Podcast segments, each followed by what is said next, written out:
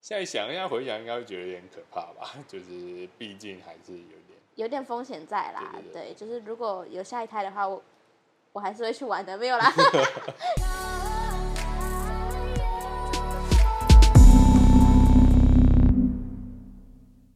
啊，就是我们今天的主角 的爸爸，哎，不是的老公。算了算了，小心小心。对，我们现在把定位在我们的主角身上。就是今天稍微聊，是因为就是宇轩家有三只小猫咪出生，原本是四只。对对对，那我们今天的男主角在这边，然后女主角跟小朋友们，等下再补拍画面给大家看一下。那我们现在现在聊聊那个，就是你们家全部的猫只剩下他们两个还没有结扎嘛？就那那个时候。对。那因为其他猫咪对 Q 里是应该排斥。排斥。排斥。这也不能怪他，我觉得跟他的发情期也有关系。就一般都建议猫咪在六个月满六个月之后就可以去结扎掉了，这样子。然后也有另外一派的说法是满一岁之后，可是最主要呃，可是现在普遍的医生们、兽医们都建议都是六个月之后。里有那么年轻？对啊，他才一岁耶，他是去年四月份来到我们家的。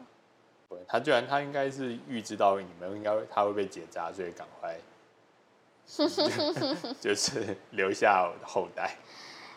也不算的，比较像是季节是呃夏春末夏初这段时间是猫咪的发情期，也是所谓的奶猫期、奶猫潮。那这段时间，嗯，所以，所以你说它它它的发情期是跟其他猫比起来，算你们家里面发情期还很可怕的。对，算也我们也没有可以比较的对象，因为其他猫咪就是六个月时间到那时候都直接对扎掉了，扎掉了，是反正就是有点小对不起它，然后 它要承受那段时间。然后你们发现怀孕，哎，猫咪怀孕多久？六十好像是六十五天左右。六十五天。嗯，两个多月。对，然后我们那时候发现我龟怀孕的时候，已经是她怀孕一个多月，三十多天的时候。对，而且那时候是我觉得是六月初发现的，然后预产期在六月底这样子。当初看到是觉得她怎么变胖这样？对对对对对，然后就是变得比较懒，然后然后比较爱睡觉，然后有谁偷喂她？谁喂？要偷吃什么？没有，他还以为是他变胖了。这只是变胖，就是肚子变大，是只是变胖的关系。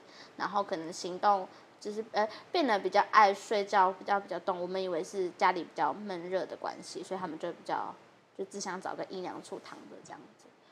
后面是嗯，他有他有孕有吐，可是他不是吐毛球，就是有吐饲料啊。呃。对，然后又加上他的肚子真的有点不太像只是单纯变胖的那种感觉。然后那时候刚好老猫猫要回诊了，就一起，然后两只就带去检查，这样子。啊，对，那你当然现在问他不会，他不知道他怀孕有遇到什么不舒服，但你觉得看到他怀孕的反应跟 你当初怀孕的反应，你觉得有类似？除了孕，对孕孕吐是，可是我哎，好像也不是每个猫咪都会孕吐啦。反正我那时候我家的猫咪就有孕吐的行为，然后。就真的是，呃，活动力有下降。它在跟其他猫咪玩的时候，就是也不太像是怀孕的猫，就是它还是会会跳，会跳冰箱，然后会跳栏杆，有有的时候会忘记掉自己怀孕这件事情。对啊，像去你去菲律宾的时候，你也是 怀孕四个月，然后嘛，有去潜水。强到我那时候还有题外话，我那时候还有玩那个，我那时候去九族文化，那时候还怀孕的时候，我去九族文化城玩那个呃滑，类似像滑水，呃水上的云霄飞车，哦、然后然后它是有，我不知道你们，因为你知不知道？我有点忘了。它在那个玛雅冒险的旁边而已，然后它是有四层楼高的、那个。好，这我就不知道，等下再查这张照片。可以。然后就玩那个跟我爸，我妈一直叫我不要玩，而且重点是上面那个。它上面都会写禁语啊，就是有什么心脏病，然后老人家、孕妇，就是他没有在管的，不要不要不要模仿好不好？我觉得我我可以啦，所以我才去尝试。现在想一下回想，应该会觉得有点可怕吧？就是毕竟还是有点有点风险在啦。对，就是如果有下一胎的话，我我还是会去玩的，没有啦，要被揍。不会啦，我就会特别小心一点。猫咪怀孕整个过程其实算没有什么太大的状况。嗯，他们嗯很 peace。好，可是吃东西或是起居有要注意。我想想哈，好像我们也没有特别做些什么，就是跟他平常的呃习惯的东西是一样的，但是会多做几个安全窝，就是他在生要生产的时候就可以找到的据点，所以平常就是会带他去那几个窝睡觉，就让他熟悉那个地方是有窝的，就是如果你要生小孩的话，你就可以往那个地方走，这样子。对啊，但人算不如天算，他最后并没有生在我做的窝里面。但是他你做的那几个窝，他都有去看过。有，还而且也有也有在里面睡过，这样睡觉过这样子。但他最后选择在我们面前生，超级措手不及的。哦，哎，刚刚我稍微讲，你可以再重讲一下你那天生的时候。啊、是突然。对，是七月五号早上的时候。那时候我在睡回笼觉，然后我最小的妹妹那在，就是因为她怀孕之后就变得很黏人，真的很黏人，然后就一直动不动就是要要讨摸。后来十点多的时候，她就羊水就破了嘛，然后妹妹就叫起来就说：“哎，那个欧龟羊水破了，怎么办？”然后我就说，我就问他在哪里，他就刚好在我儿子的那个空衣柜里面，然后我就看着他，看着我。然后他的第一只羊水破了，我记得不到五分钟，第一只就很顺利的滑出来这样子。可是他一诶，一般来说就是猫咪就是小朋友出来的时候都会先就是舔他的小孩嘛，然后把外面的那层羊膜然后就撕掉，然后就会吃掉那个胎盘，然后咬断脐带。可是说欧龟没有。欧龟是舔他自己，整理他自己，然后他的小孩就被放在旁边，然后妈妈妈妈也没有想要理他的意思，所以后来就是大雄就帮忙用手，然后就把那层膜拿掉，然后鼻子上面羊水我就把它稍微擦一擦。妈妈后来哎，他叫了，然后妈妈才意识到这个孩子的存在，他就去赶快整理那只猫。可是这样算是比较，就是算特别嘛，因为一般好像是说。主要是猫妈去自己把它用它，因为如果人或其他味道碰到的话，它就会不理它。对对对，通呃那时候在呃呃，如果是不是你自己养的猫咪，然后就是野猫的部分是这样子，就是如果看到奶猫的话，就不要碰，因为它会闻到上面有不属于它认识的气味，它就不要那个小孩了这样子。但是因为黑瓜是我们自己从小养的，所以还好它、嗯、我们的味道它是习惯的这样子，对啊。然后再来，第呃那时候有特别问过医生说，就是因为他有四只猫咪，然后一只猫咪生一只猫咪中间间隔的时间大概要多久？然后医生是建议说不超过六十分钟，如果六十分钟以上的话就属于难产这样子，就有可能需要送到医院，然后再做另外的处置。所以那时候我们就开始算，他从他破羊水，然后生第一胎，然后到第二胎中间的那个就是时间，对，然后第二胎也是在。也是在时间之内生出来，可是第二胎一生的时候就没有反应，然后妈妈也没有去动它，所以后来我们就打电话给医生，然后问怎么处理，然后就帮他压心脏，但最后还是没有救回来，嗯，然后所以。后来我在第二胎在等第三胎的时候，就真的很久，超过一个小时。那时候就是一直在考虑说要不要送医院，要不要送医院。可是又感觉黑瓜就是是有在用力的感觉，就是他们工作的时候，猫咪会有很明显的这样哈气，对，就是很明显的喘气的。我可以问一下，问那时候应该没有录影。我们呃，手忙脚乱。对，我们手忙脚乱，因为他一，我觉得一方面是。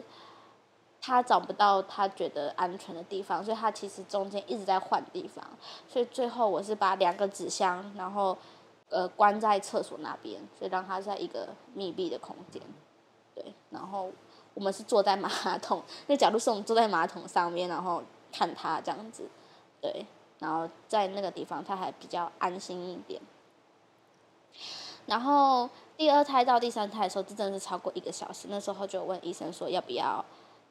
带过去，然后医生是跟我说，就是没关系，你再观察个十分钟，看看，然后就是果不然就是呃，好像也是差不多十分钟左右，然后第三胎就出来了，这样子。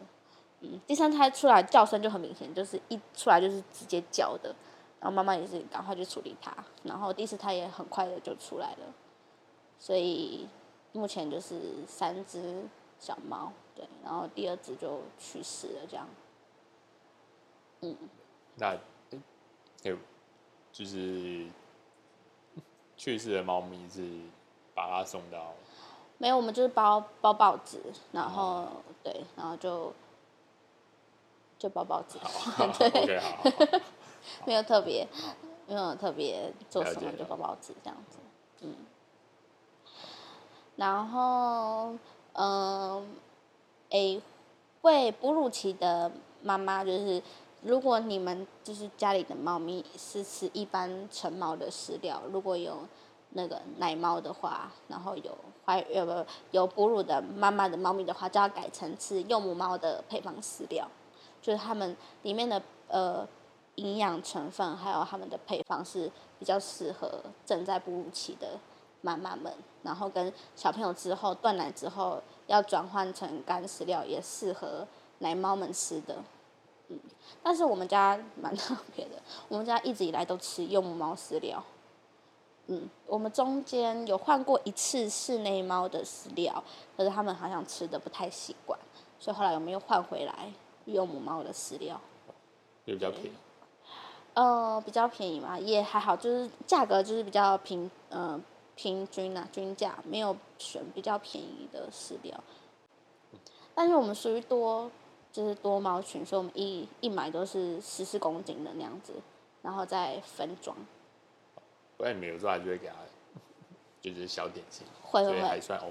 嗯，它不会挑食，对吧？嗯，我们家猫咪还好。不太算会挑食的，客家猫。对，但是有些人有些人会是那种定点式喂饭，就是时间到了才喂饭。可是我们家不是，我们家 buffet 制的。嗯，大致上怀孕前，然后怀孕后的，就是猫咪照顾是这样子的方向去走。这中间会花有什么费用？就是产检费。猫咪产检，嗯，猫咪产检，猫咪产检是其实也呃没有什么用药方面，就是照 X 光跟超音波这两个。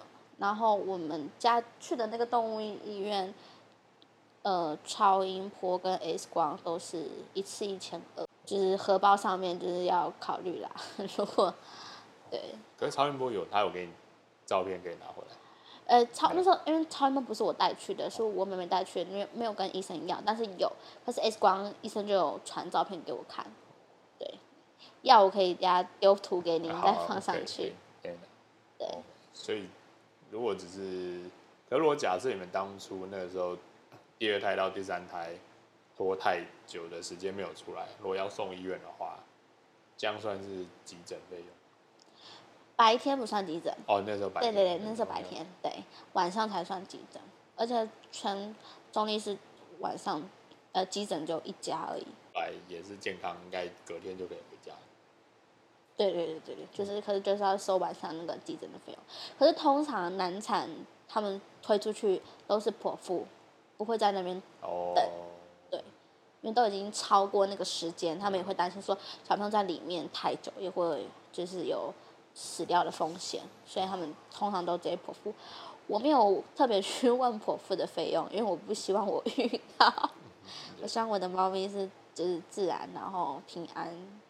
因为剖腹之后有，还有住院。对，然后你还会有麻醉的费用啊，然后有麻醉就一定会血检嘛，对，然后你还要术后的照顾，还有一些用药，所以就所以猫咪六个月之后麻烦。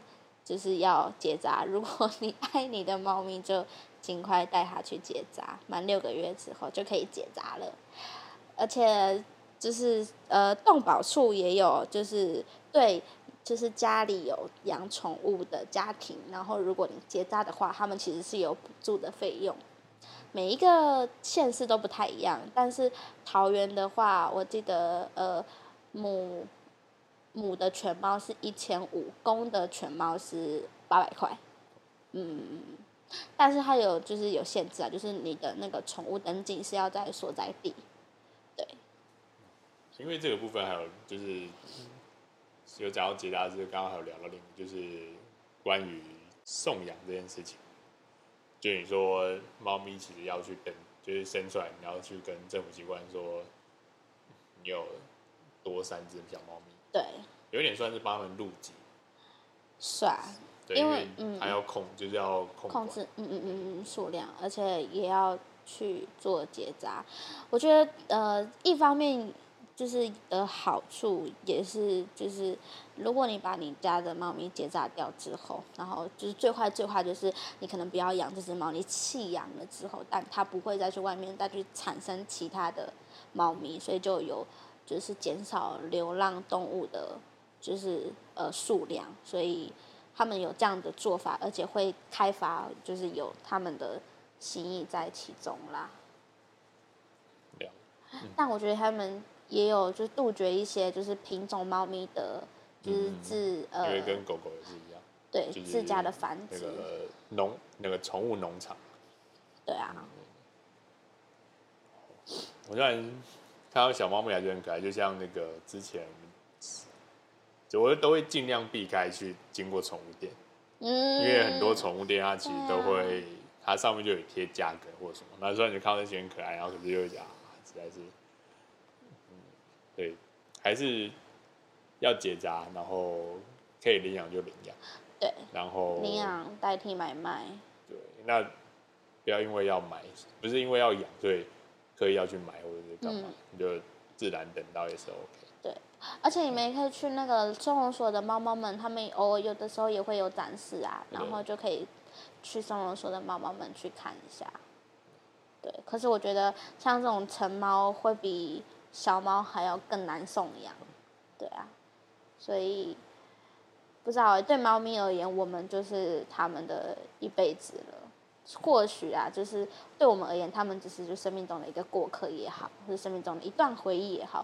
可是对他们而言，就是我们是他们的一辈子，对啊，所以要结扎，要结扎，要结扎，而且结扎就是对猫猫狗狗都有好处，这样子。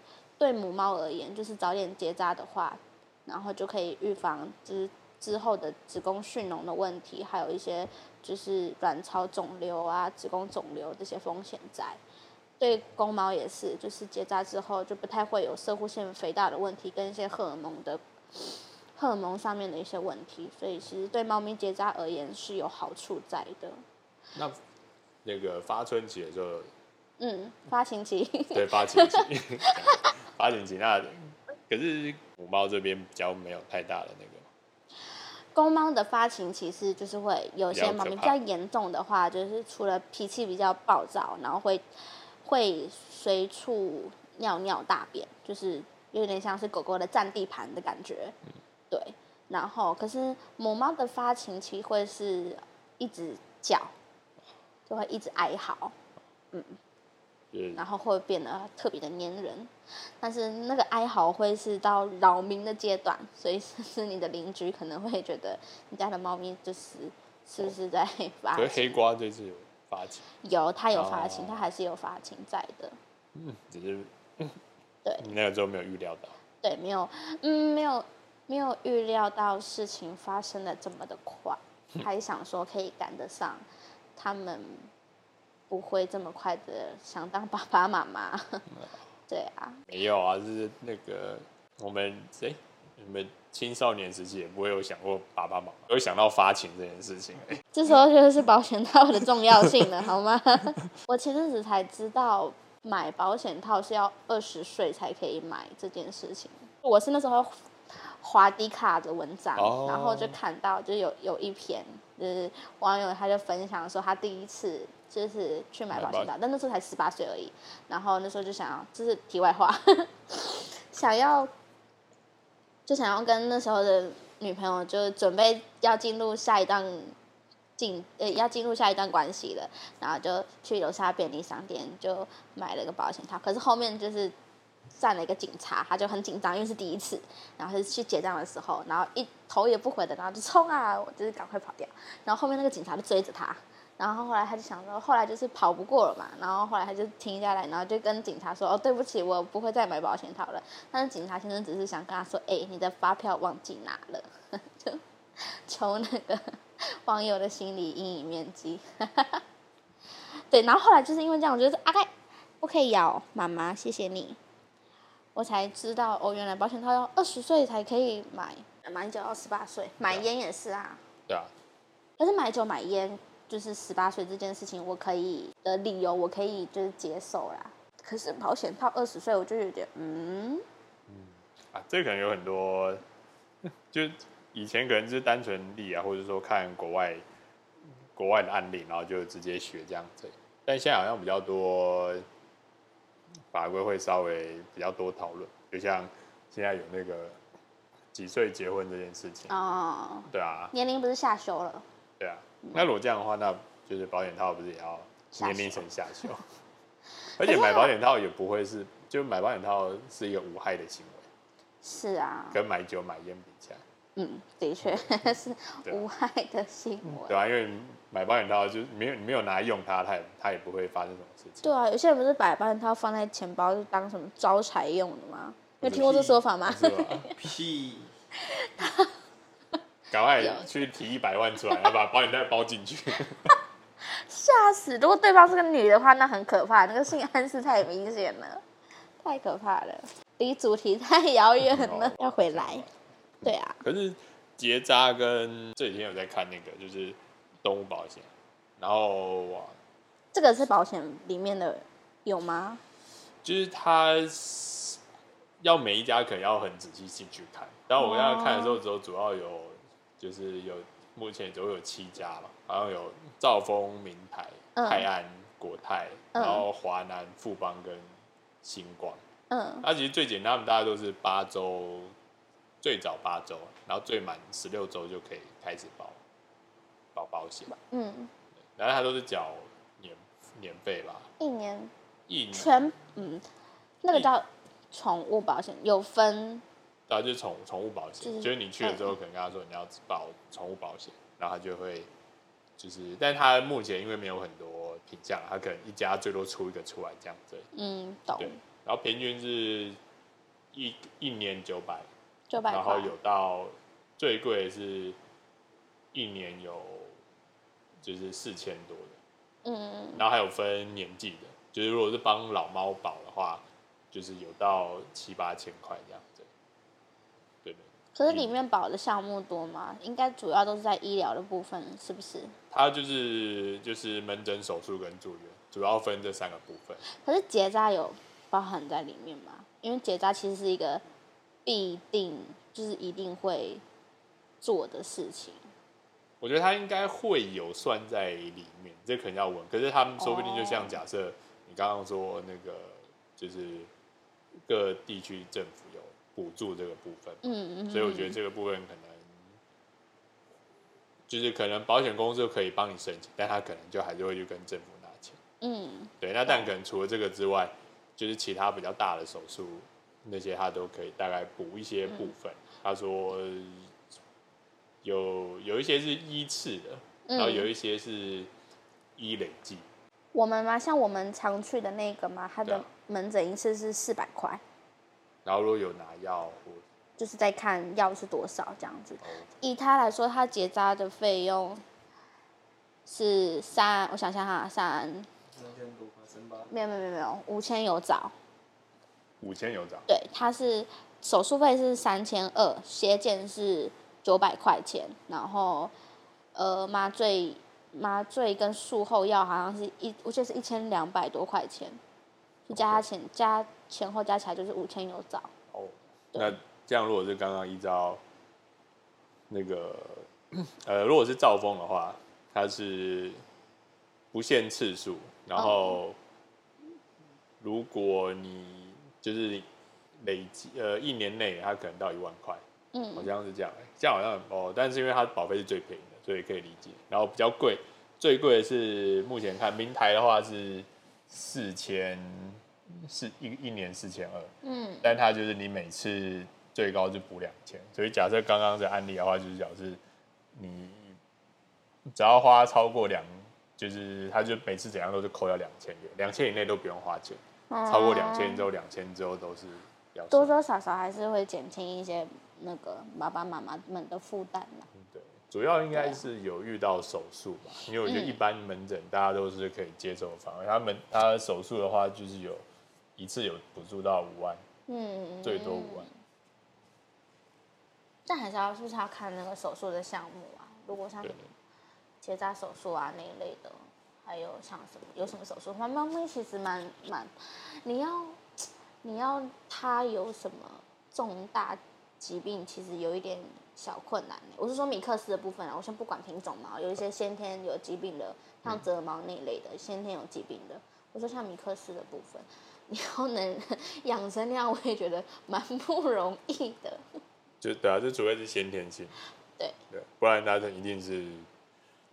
意外比较多，对对对，然后再来是老化，因为我觉得他这边有一点就是，最多他都是保到，像明台那比较贵，但他只到八岁，嗯，九岁以上的话，他要会再重新讨论，就是看那个身体状况去评。好，那如果以我家老猫 Monday 话，十二岁的猫咪是不是没有都不在其中了？有啦，有星光，可是没有，是这个，是富邦，富邦续保可以到十六岁。对，但那个就自然费率，就是你要他要在平保平，就是你可能每每年都要去健检，就跟我们老人，哦，就是假设我现在六十岁才要去保保险，我就会先去做一个比较详细的全身检查，然后他才会给那个保费。那所以这边如果是富邦，哎，华南华南跟富华南跟富邦可以到十五岁跟十六岁。嗯，我们家。然后华南的话，八到就是会比较贵。哦但是他这边有直接写啦，就是你可能是大概这个价格，然后但是还会在，所以他这边就算，但是华南他就写比较清楚嘛，就是如果你遇到什么状况，他最多是十五万，对，懂，就应该是你们可以去，哎，可以去评估，那反正最后要不要保是，也是取决于我们呢，他不会说妈妈帮我保险，对，对啊，然后他只要买罐罐。对，剩下的钱多的钱就在家里加加菜加菜，对。那你们会考虑保险吗？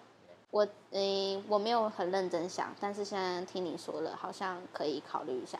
然后，那我就稍微就是，反正台湾目前先出了是这些，然后我大概稍微有看一下那个，就是还有找，因为国外很多很难找得到，然后美。嗯这个是呃对，美国的，然后找美国，然后美国它这边平均是在四十二美金，大概是一千五百块左右，嗯、一年一千五百块左右的保险，蛮便宜的。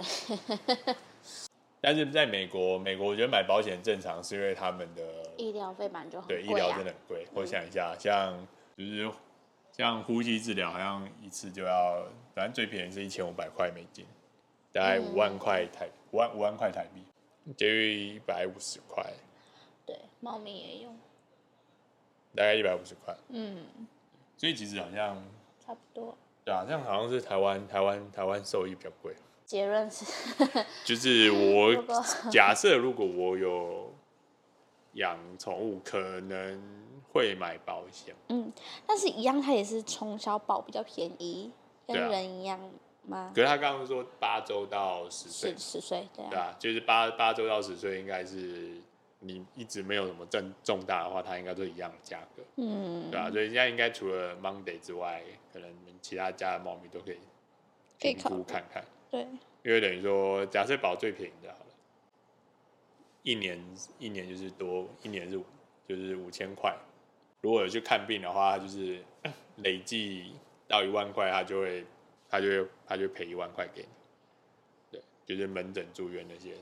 可是会不会对多猫家庭呃不太适合？就是会考虑一下，因为一年多五千块，我家五只猫，一年就多了 一笔预算出来。是啊，可是这个但保险就是。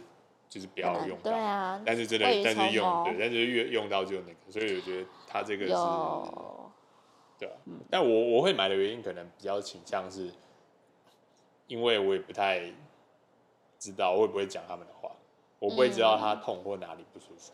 那、嗯、如果今天是养小孩，但小孩至少他会讲，有反应。对对对对，所以我可能会主动帮小孩买保险这件事情，不会那么的主，就是主动，就是说，因为我知道你的状况嘛，那你知道怎么样，你会讲出来嘛，嗯，对吧？除非说像一些什么旅游险啊、平安险、意外险。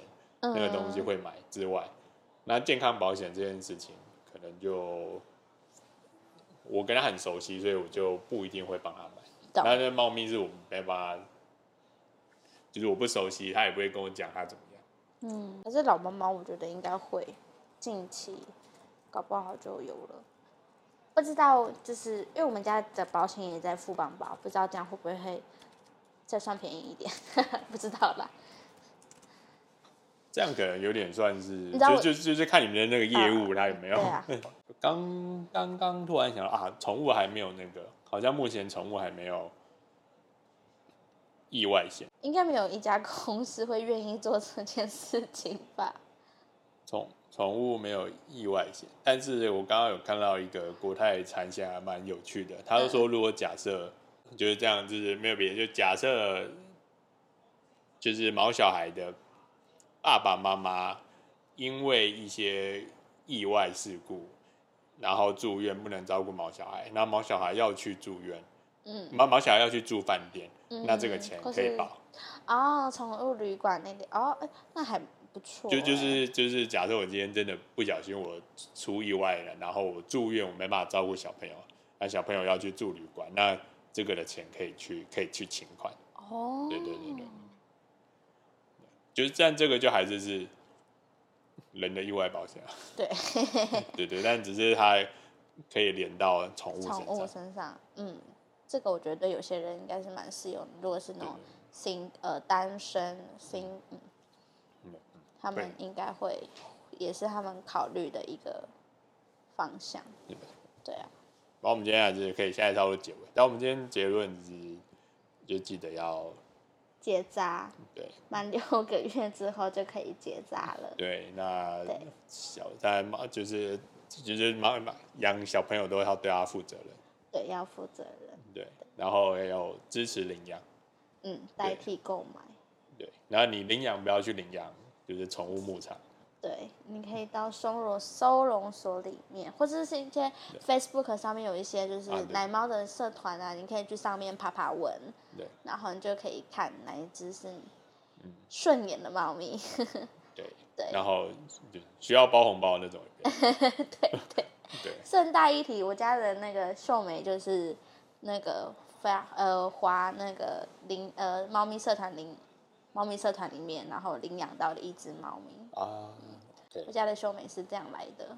好，对，之后再跟你们讲他的故事。对，我们之后会开始把那个每一只猫咪故事都讲，但只是因为刚好这个 这个礼拜发生了重大事情，所以我们就会先聊。就我家有三只小猫。对，然后我们等下之后会在后面再补一些就是小猫猫的画面给大家看。可以。对对，OK，对那今天就先到这样啦。好，拜拜。拜拜。